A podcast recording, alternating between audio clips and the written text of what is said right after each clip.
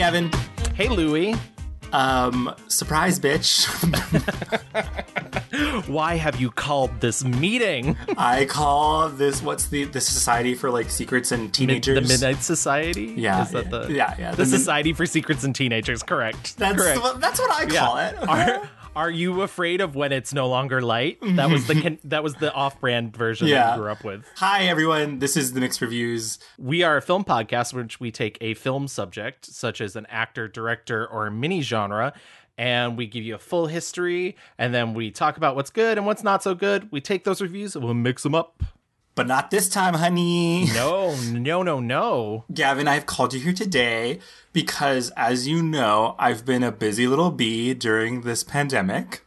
You have. And how many episodes ago was Mandy Moore? It was like three. Mandy Moore was two episodes ago, I want to say. Yeah. Or three, three. Three, right? Because, yeah, yeah.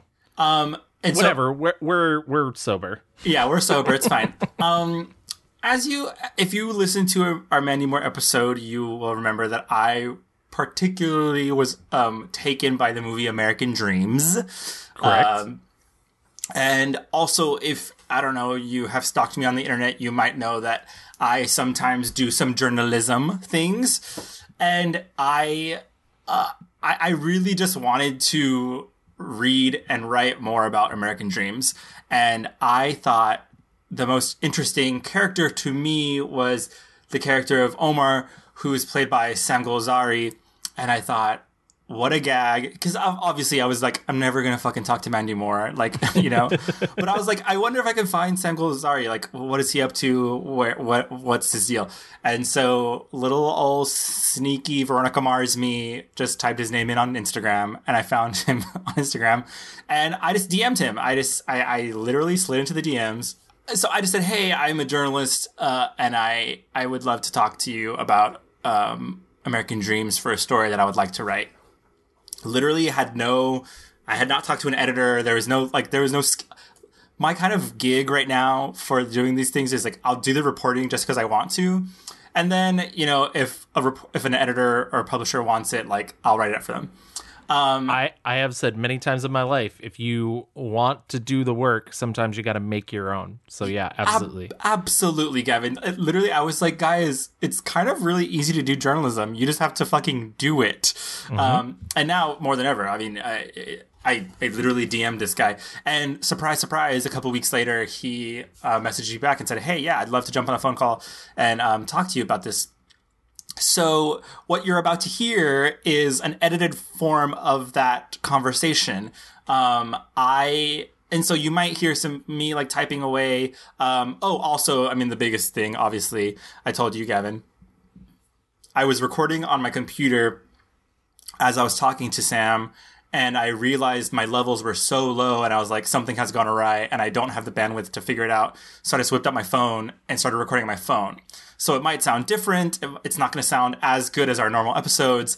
Um, and literally, you're going to get like, it's 10 minutes into our conversation. So you didn't miss much, um, or you won't have missed, mu- missed much. But um, we had just kind of talked about, he said, you know, that the movie was um, made. Uh, American Idol was like at the peak of its, you know, fame and popularity. So everyone thought that American Idol would be like the ticket in. People would want to go see this movie. We talked a little bit about uh, satire and Paul Weitz, who he says is an artist and such a great guy. Uh, Paul Weitz was the director, um, who And writer. and right, yeah, and he had made About a Boy. He had a lot of uh, cultural cachet to make this movie, and we talk a little bit about in the in the conversation about like how Universal was like, yeah, here's some money to make this very fucking weird movie about uh, you know satirizing the war in 2007, where literally or 2006, I'm sorry, where literally you know that was a time when all these war movies were coming out. Um, and he had this great quote that is not in this conversation. He says, "If satire was on its last legs, then it's absolutely dead now." Um, because we mostly, I was mostly just thinking about, you know, this movie hits different now. It hits different watching it now because, as ridiculous as the movie is, the world we're living in now is somehow more fucked up and crazy. Yeah, it's beyond parody. Yeah. Uh, so this is my conversation with Sam Golzari. He's a UCLA theater graduate, um, and his first audition ever after he graduated was for American Dreamz, and he got it, baby. Um, the the sentence that you're going to hear going into is he's telling me a story about how he had gotten a script for another movie that was starring um, Justin Long, and he couldn't find his character in the script anywhere, so he showed up to the audition, and at the audition they hand him a different script, and they're like, "All right, ready to go," and that's where we start. And just a heads up before checking out this interview, make sure to go watch American Dreamz on HBO Max or any other way that you want to rent it because this interview contains spoilers. And then I get the oh, this is what happened. They gave us the name of that script, and they told me the name of the character. And I go in the script and I don't see this character anywhere in that script. So I just show up and they're like, okay, so this movie, they gave me the sides right there and they're like, okay, here are the sides. I had, do the audition in 10 minutes. And they're like, oh, and by the way, it's a movie with Hugh Grant, Dennis Quaid, Willem Dafoe, Mandy Moore. And I'm like, I've never, I mean, I did a, I, I had done a sleep commercial at the time. Okay. I had, I had done a Universal Studios commercial where I'm the third guy back going, and I had been on some TV show, uh, as the waiter with like one line. Yeah. So I, so but thing is, I got the sides and I just really it wasn't being. I just went in there and did it, and the the casting director actually said, "Man, that was really great. Uh, you don't look Middle Eastern, really. So it, gonna call you back, we're just saying you, you don't look Middle Eastern." Kind of letting me know. Right. And so my mom at that time just randomly just decided to take a makeup class. She's and so for the callback, my mom darkened me up with some makeup, and I went in. And the thing is, I have a background in singing and music, and like as a little kid, I grew up doing Michael Jackson impersonations at like four, and I make music. I'm, I'm in a band, so dancing and singing is something like the character really, in a way, was like I was the, the one person that could really play that role. Right. The innocence that he had, like this, the joy of the music, and like I went in and I had just gotten done with UCLA and I had friends from in the musical theater department. So when I went in, like some those dance moves that I was doing in the film, some of them were just straight out of my audition that me and my friends put together. And I went in and I met and the, the crazy thing was I did the callback, and then I had gone to London to visit family, and I got the call to. You got the call back, so I flew back. Wow. It was like this. It's, like, it's really exciting. I flew back, got met with Paul, had the audition, and it was just like it just like it just. I felt so confident. I felt so just so. And Paul was just eh, Paul is a very sweet, gentle guy, like a really good guy. So I did the audition. We had a great conversation. I told him about my my family escaped from Iran when I was three during the revolution. So I told him my story and did the audition, sang and acted, and it just really flowed. And then also at that time, I had a friend from UCLA that was working in at, at Universal, Mm-hmm. and so he wasn't working like in the casting, and so he would call me and say, "Dude, before that, dude, they really liked you." and so then, so then, like two hours before my agent called me, he called me and said, "Hey, you got the role." Whoa. and so for me, it was just unbelievable, like unbelievable to like all of a sudden being. I mean, I'd trained for years. I was confident in my acting, but the fact that all of a sudden I was working on this major film on a project that I believed in was really an unbelievable gift and gave me the opportunity to work for years and you know and gave me the, my start and it's one of the best experiences. like working with paul i really learned so much the one thing that was awesome was they they let me be on set every day so of all the actors my character had the most shooting days even though like you know there's all these Yeah. big name stars my character was the most so every day that i wasn't working paul would let me come on set so when they were doing the, all the, the white house stuff Mm-hmm. they actually shot that on the um, West Wing set. Oh, cool. That's the West Wing Amazing. Office. Yeah. So I got to go there every. I wasn't called, but they would let me come. I'd be watching the DP. I'd be watching how everyone's working. Paul would really invited me in to see the process. So to me, it was I learned how to the filmmaking process and how to work in film because I'd never really done it to that point. Right. So it was an unbelievable experience. Unbelievable experience. Um, so you mentioned, you know, you, in many ways, you were this character, you know, like you had, you've checked every single box of, you know, Omar. Um, and what, when you were reading this, the script, I mean, and I've seen interviews with, um, you know, Mandy Moore and, and other people saying, you know, I saw, I read the script and it was just so funny. Um, well, for me, I read the script and the first thing that, that was clear to me was that he was actually the only real if you want to talk about like having good, like goodness, mm-hmm. or like like a, a like a a good heart, really, he's the only one. Yeah. Everyone else has all, all, all alternative motives. Every single one. Mm-hmm. Mandy does. Hugh. Uh, everyone had like some kind of alternative, and they might have changed. Right. But he was the one guy that was just good and like had a, a good heart.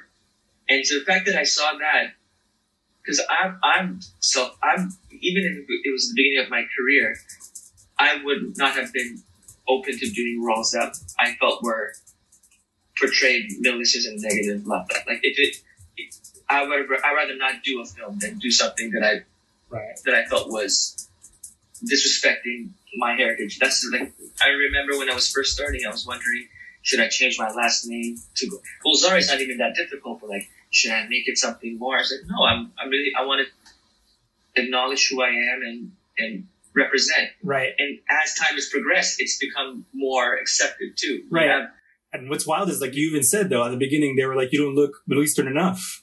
And so like, there's always like the double, I mean, I get that all the time. Like people say like, you don't look Mexican. And it's like, what is that? You know, what are you supposed to do? you know?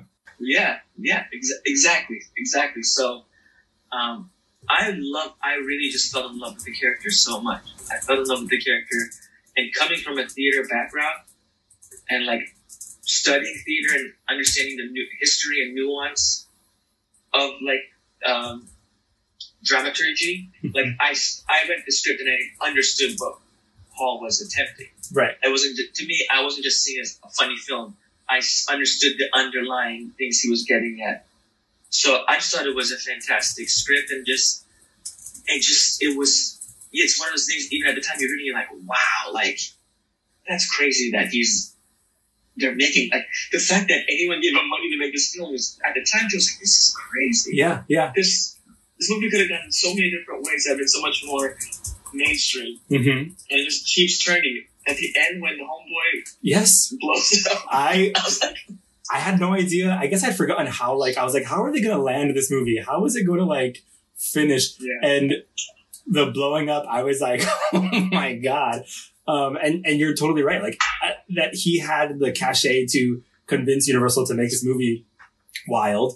Um, and, uh, and especially at, like, again, at the time, I think Hollywood was making a, a glut of these, um, Iraq war, proud to be American, rah rah rah movies. You know, yeah. like George Bush literally had just you know said, yeah, we're gonna go after Iraq and Afghanistan, Al Qaeda, 9-11. Like it was all just wrapped up, and we were all supposed to just like kind of you know support the troops and X Y Z. Um, and it's like in the middle was this like this one little movie, um, American Dreamz. Um, and, and what's funny, you mentioned it before I even got to it, thinking that like I was thinking today, Omar really is the only one who is he's like the most normal Everyone else is so um, flawed and not because of their circumstance. Whereas Omar is flawed because yeah. he has, you know, he, because he, um, his cousin, you know, got him into like the, the camp with the other terrorists or whatever. Like that's, but his heart is truly like, you know, pure as opposed to everyone else who like literally this middle American girl who has everything in the world she wants, you know, but is, I mean, there were some lines that I caught today that she says, um, you know, Tweety, I'm not sexually attracted to people, but you can have me if you want me. And I was like, holy shit, like there's so much psychological stuff yeah. going on with all these characters. Um, totally. When, so what was the actual, um, can you tell me about like, I love the, the dynamics between your character and like these other, um, I guess they're just kind of nameless, faceless, uh, quote terrorists who want you to blow up the president and martyr yourself. and then like the flip of you getting to LA and hanging out with um, Omar's cousins and um, parents, and they are just fully LA theater geeks.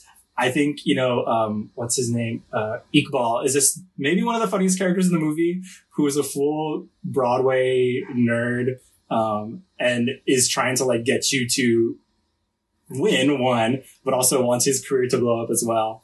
Um, what was that like to kind of go back and forth between, uh, you know, the stereotype cliche Middle Eastern characters and then kind of going into like these more American Middle Eastern characters? Yeah. Well, the one interesting thing was with Shohreh Aghdashloo, who played my aunt in it. Yeah, she's incredible. I actually, growing up here in LA, heard her husband, her husband Houshang Touzi. They do. They had, for years had they would write and do their own plays here in like different theaters in LA Mhm. and b- big crowd Persian, you know, and to be like in Farsi mostly. And so I grew up seeing her plays Wow. with her husband and met them as a kid growing up. And so I was already had like a somewhat of a relationship. Like she didn't know me, but I knew her. And Right. It was and and their stuff was always funny and always fantastic. So like getting the chance to work with her was already just so just was so cool. Like for me, like working with uh, Tony and Noureen, they even when we were not, well, I think let's start here. The first thing we ever shot was the scene in the mall where we're walking around and they're buying expensive sunglasses. So that's the first thing I ever shot on a major film. hmm My first time being on a major set, showing up, going into the makeup, and Tony, Tony is that big character. Like he is such a larger than life character. So in a way, they kind of even when we weren't shooting, I don't know if they were just having fun or but they, they kind of were those characters in a way. And I kind of was Omar in a way, a fish out of water, quiet, checking everything out, being very gracious to everybody. So it felt like the dynamic between the three of us felt kind of like the dynamic between those characters. And then when we were doing the well, the things the terrorist camp stuff was the last thing I shot. Mm. So that was so by that time it was like the last day we did all the terrorist stuff. I didn't really have a like an emotional connection to that, but the scenes I had with the terrorist crew actually like the experience was very relaxing and nice because Bernard and those guys are just so sweet. Yeah, yeah, yeah. So as for like for the character and like for me it's hard when I'm working to like I get so it, when, it's, when the day of the scene I'm so involved in just what needs to be done. The big picture stuff I kind of do before we start shooting. I kind of see the arc. So I'm in it. I'm just kind of moving and intuitively moving with the with the with the with the shooting schedule hmm but yeah, it's funny. But the, the terror stuff was really relaxing and nice because they were just so nice and relaxed. And then the stuff with, with my with my cousins was always high energy and a lot of dynamic. And like they, I was always reacting off of their big energy. Right, right. I thought it was funny is, you know, so at the beginning of the movie, we see Omar being a quote bad terrorist, you know, keeps fucking up, or, you know, can't do the things. Um, but straight away we see, I mean, even seeing that as like, as a, as an American person who maybe doesn't know a lot about the Middle East and all you see is like Al Qaeda, and like bad terrorism things. But then seeing someone fail at being a terrorist, it's automatically humanizes like you know like it's like oh this isn't a scary That's person. so true. it's like a human. And then even Yeah. and then to like take it even further paul decides to like have this camera crew who are recording it. Um, and it's like these camera crew terrorists who are literally acting like a hollywood director and calling cut in places. And it just immediately takes like the knees out of like you know the, or the legs out from underneath like oh this is not going to be like every other movie and depiction of uh, uh, Middle Eastern's um, people, and I just thought it was, you know, so refreshing because I think even today it's hard. I think a lot of people still expect the very one cliche type of thing when you see a Middle East um, city or a town or whatever in a movie, right? And uh, it, it, I even throughout the movie, you see um, the the main terrorist guy. He starts enjoying the show. Everyone back at the Yeah. camp are enjoying the show, They, and they're like they're like wiping their eyes. Yeah. The, the, the heartfelt song. yeah, And then also like one, one thing I hadn't thought about that. It's interesting you said that about the the camera crew because the other thing to think about is the bomb. Is a bomb that has a button, a red button on it. Yeah. It's like it's like bomb right. right here. It's like It said press here to explode yourself. I think is what it said. Yeah, it's like it, that that that connects to that. It's kind of like the the the camera crew where you're taking these things that are really scary and really like twisting it on your uh, on its head. It's really I, I, I wasn't conscious about it at the time, and now that you, you talk about it, it's a really smart way to to just kind of per, per, pervert the whole experience. Yeah, because even even the whole idea that like you know, oh, this guy sucks. You know, why is he here at the terrorist camp? And then the guy is like, oh, my sister's cousin, blah blah. It's like even like the nepotism of Hollywood and that type of stuff is in there. it's like That's true. it's like Paul is shitting on, you know, this American patriotism, but then also like the Hollywood system and American Idol. It's and and and the president. It's like there's so many interweaving things. Um, Yeah. I was wondering, you know, obviously the movie comes out and it doesn't do well. Like I think it maybe made the budget back, um, but it really didn't make like a big splash. What was your experience, you know, when it came out and hearing um, you know, maybe I think the reviews were, I would say, mixed. I saw like if you Google it right now, it says 81% of people like this movie. Um, but then you know there are people who um, reviewers were who were just like, I don't think a lot of people got it. I think that there was not a taste for this type of movie back then. Um, Mhm. and also the marketing was so crazy when you look at the, the trailer for this movie. It's like, what is this movie? Like, I don't know what to expect Yeah. to see it. Um, I think they were trying to sell it as the like Mandy Moore and the hot guy singing, and the president's here for some reason. Um, so once it comes out, like, wh- what was that like for you? And, and were you disappointed, or um, tell me about that? Well, I, re- I remember, I, well, there was a couple really amazing moments in that we- got to go to South by Southwest with the film. Cool. So I, I got to go there and Paul was there and Dennis Quaid was there. And we showed the film and it got like, people were, lo- this great response. We got up there and talked a little bit. We went out afterwards and uh, Dennis had bought like kind of T-bone steak, and I was like, I don't know what that is exactly. He gave me cut pieces pieces of the steak and I got to travel like, and then we, uh, after they did like the, the test screenings, people really responded really strongly to my, my character and Tony's character. So like they flew us out to New York to do the press. I got to do the press junket. So like going and then like the, the screenings we did, just people were loving it. So that like that like going up to the film was fantastic. And then the opening night at the Grove here in Mhm. on Third Street, Mhm. I went and I think the whole the theater, maybe seventy percent of the theater was my friends and family. We went and I saw the family with this packed house and people in front my friends were like falling like literally like falling out of their chairs and laughing. So for me personally, like the experience of being there with my friends and my family and them seeing that work I did that I was very proud of was was a, was a huge success for me, right? And then when the then the, the next like after the weekend when the the but the film didn't do well, Paul called me immediately and he said, "I just want to let you know that you know I that I spoke with the studio and they loved the film and they backed it 100 percent and they still support me in, in what I want to do and I support you. You did a great job." And I mean the the there was like this idea like people were telling me, you know, after this film comes out, you know, your life is going to change and you're going to be a star and this and this and that. That didn't happen, but I wasn't, that wasn't really, like, I, I got to do more work after and,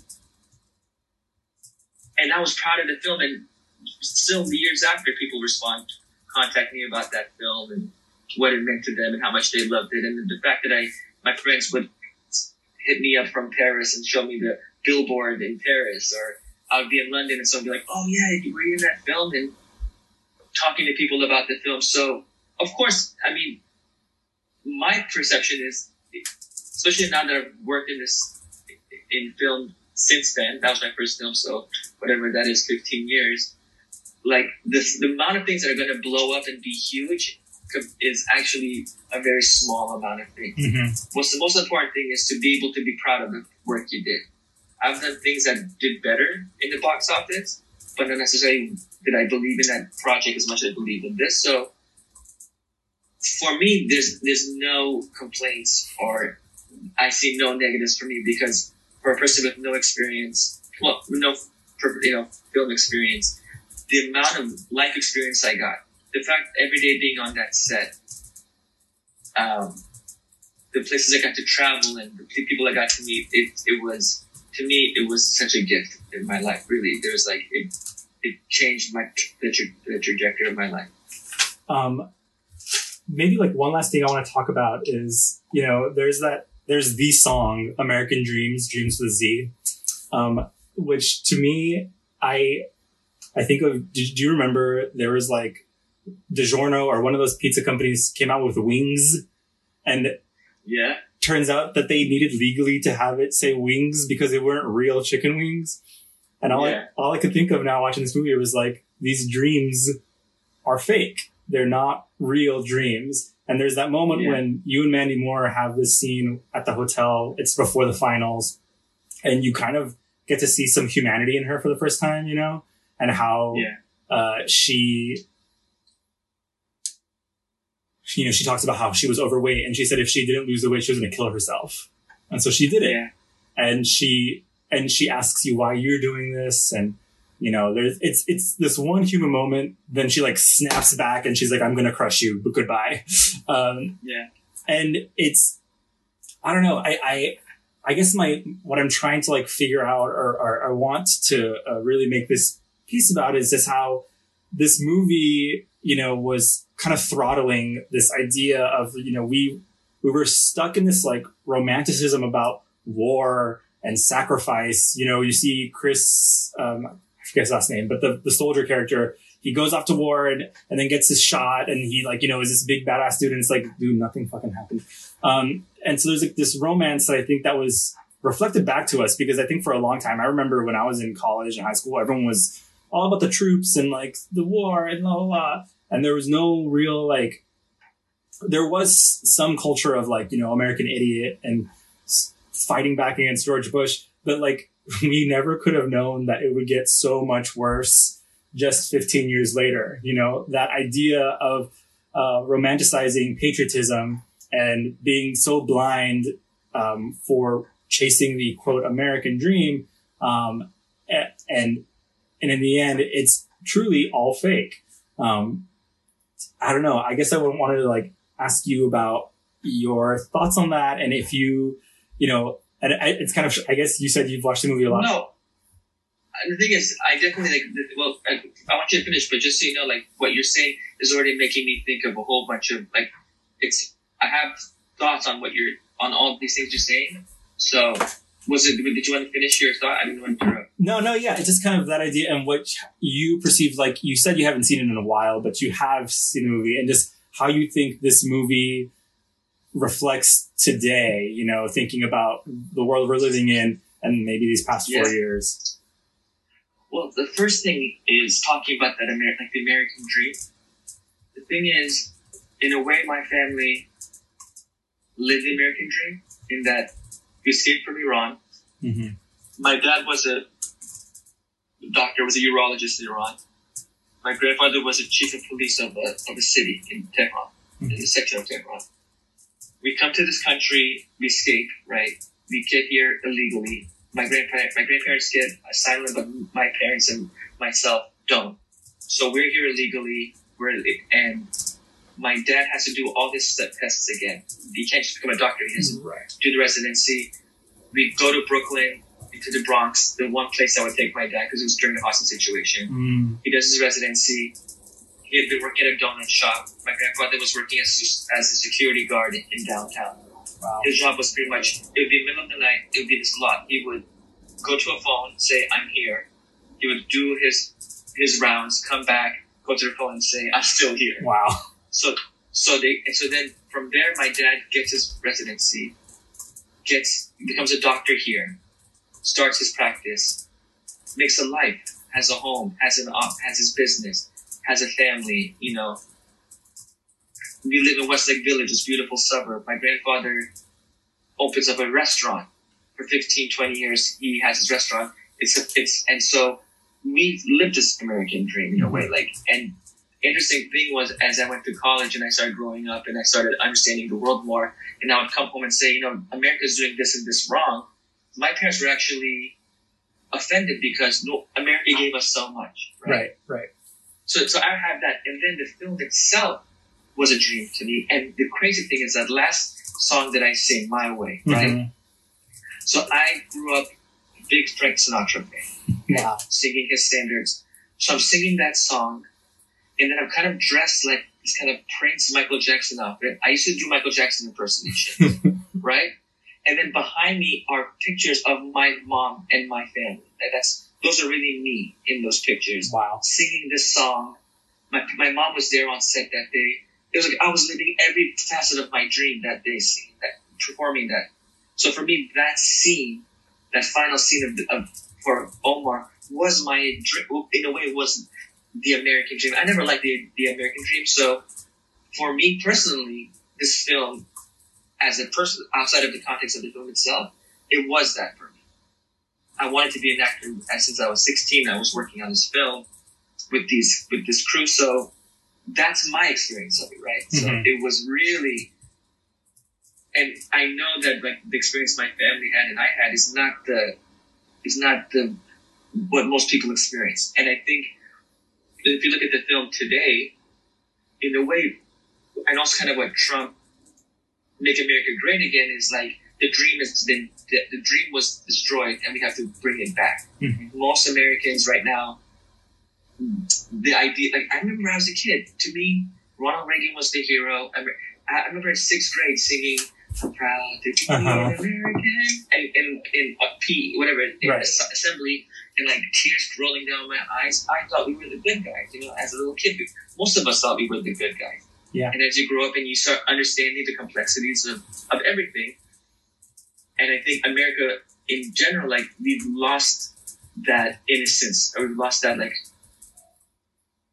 Where now we're arguing over the, the Star Spangled Banner, you know. Right. Right. So yeah, I think the film, like you said, is it's it's been really interesting to see it now because in a way it was a precursor to the death of the American dream.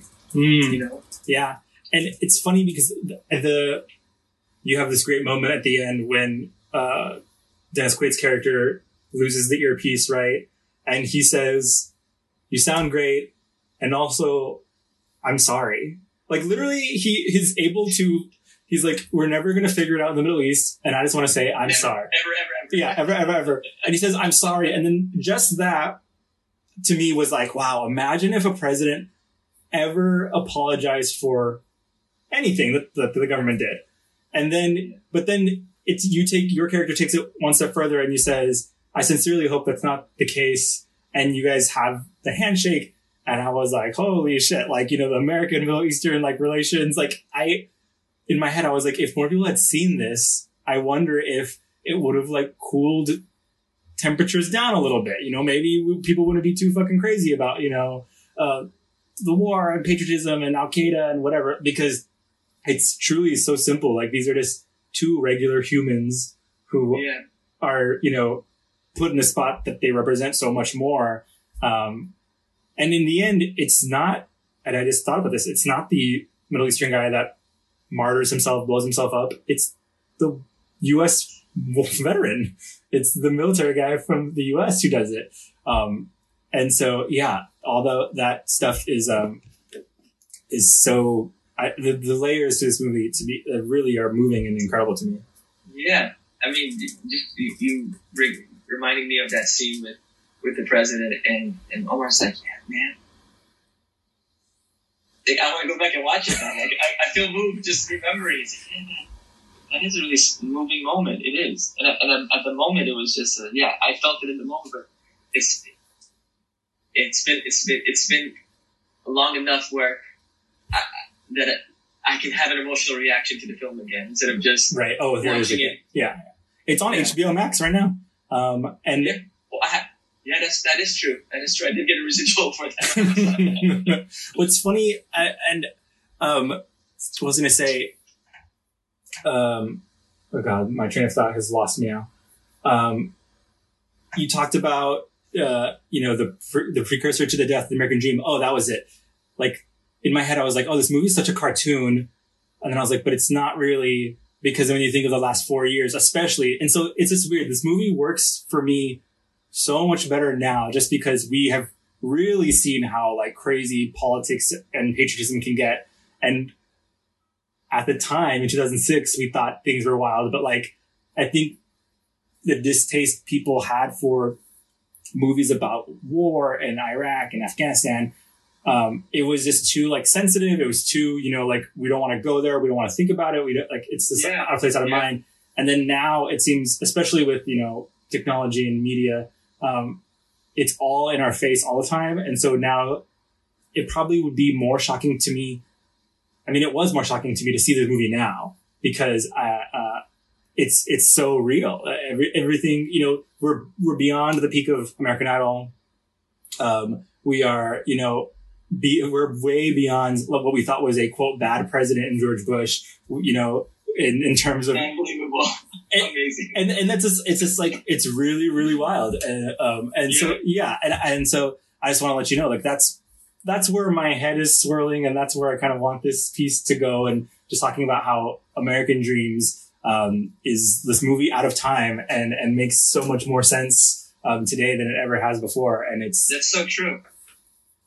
It's kind of like when you see these movies where they they try to depict the future. Yeah. And then you watch it in the future and you're like, oh, that's how they thought this, this Right. was going to be. Or so it's, it, there's a there's a charm and there's an interest in seeing that, like watching Blade Runner and seeing, oh, yeah that's how they thought space would travel would be. Right. In, in a way, this kind of does that. In a way, you get a sense of with the, the you after knowing the, the, the trajectory of where we've been and kind of getting a sense of how we were commentating on it. It's not even that long ago. It's yeah, yeah. That's really interesting. That's really intriguing. Um, that's all I have. You know, I have, I wrote down all these notes, but we basically hit everything. Um, I just think it's, you know, such a funny and interesting movie.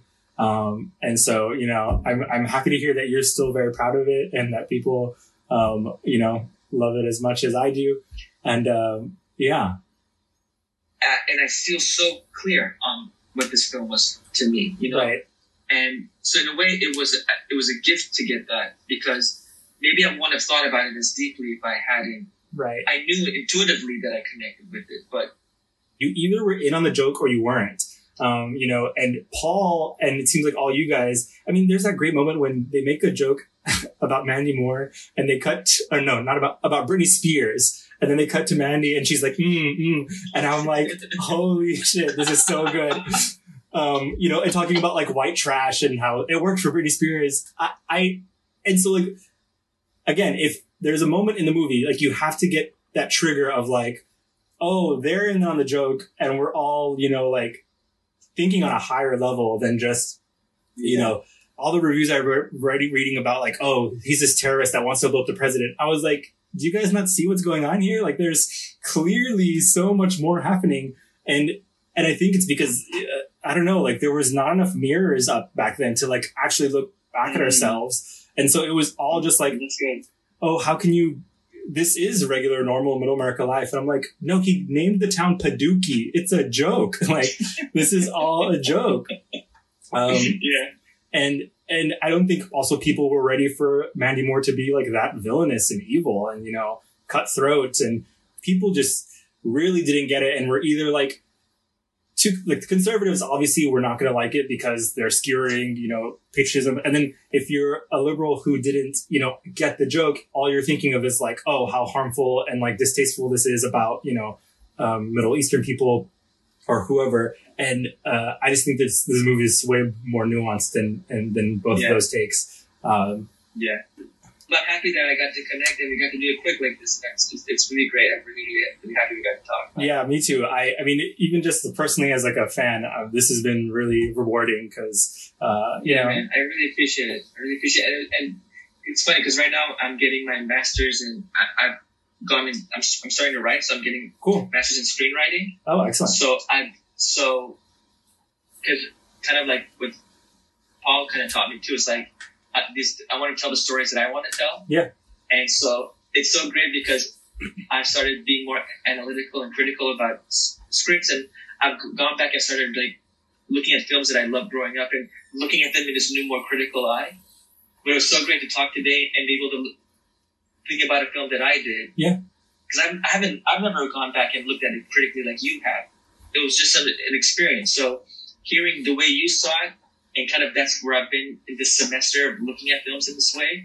It was really just kind of rewarding, exciting to think about.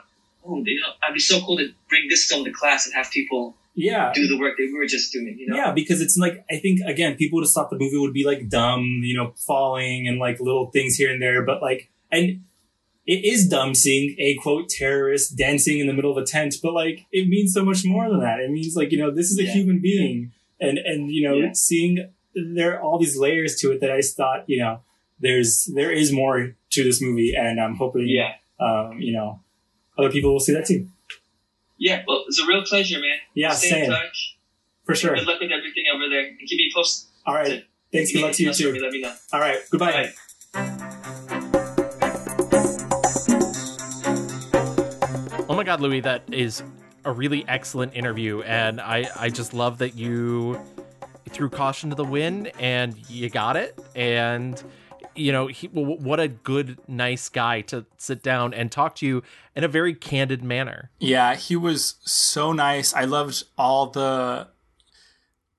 First of all, I was really like kind of like emotionally taken by his story of his family and his parents. We got like towards the end talking about his American dream, his family's American dream, um, and and peeling back the layers of what this movie is.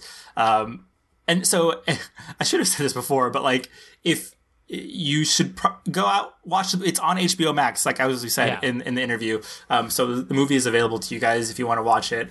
Um, and I don't know. I this is I, I was deeply weirdly obsessed with this movie when I watched it. I've watched it uh, three times since our um, uh, our episode for Mandy Moore, and uh, in preparation for this conversation with Sam. Uh, so I don't know. Join us. Uh, join me in this weirdness, in, in obsession with this weird um, American Dreamz movie. Um, and thank you, Gavin, for letting me. Um, I don't know.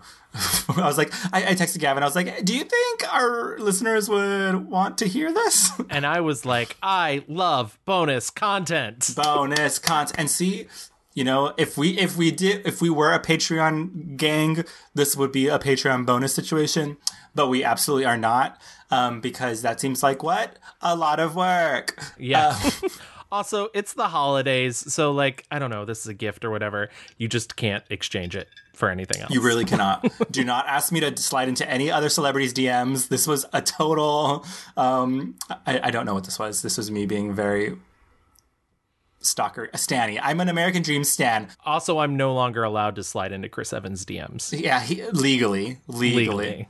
Um, I before we go, I do have to think. Like, I was listening back to the interview, and I was like, I literally did not ask him once about what it was like to um, work with Mandy Moore. Did not. I was more interested about talking to him about you know going to see theater. What it was like to work with Seth Meyers. Y- yes, exactly. the the icon, the legend. Um, but yeah, thank you guys so much for listening, and we're gonna Absolutely. have a regular episode coming up soon, um, which is gonna be our best and worst of the year. But in the meantime, if you want to find us, you can tweet at us at at the mixed reviews. We're on Facebook. Just type in the mixed reviews. You can email us at reviewsmixed at gmail.com. We're also on Instagram, the underscore mix underscore reviews. And if you want to listen to us like you have been doing, feel free to subscribe to us on a multiple of podcast platforms. There's Apple Podcasts, Stitcher, Spotify, iHeartRadio, Google Play, and uh, so many more, even Audible.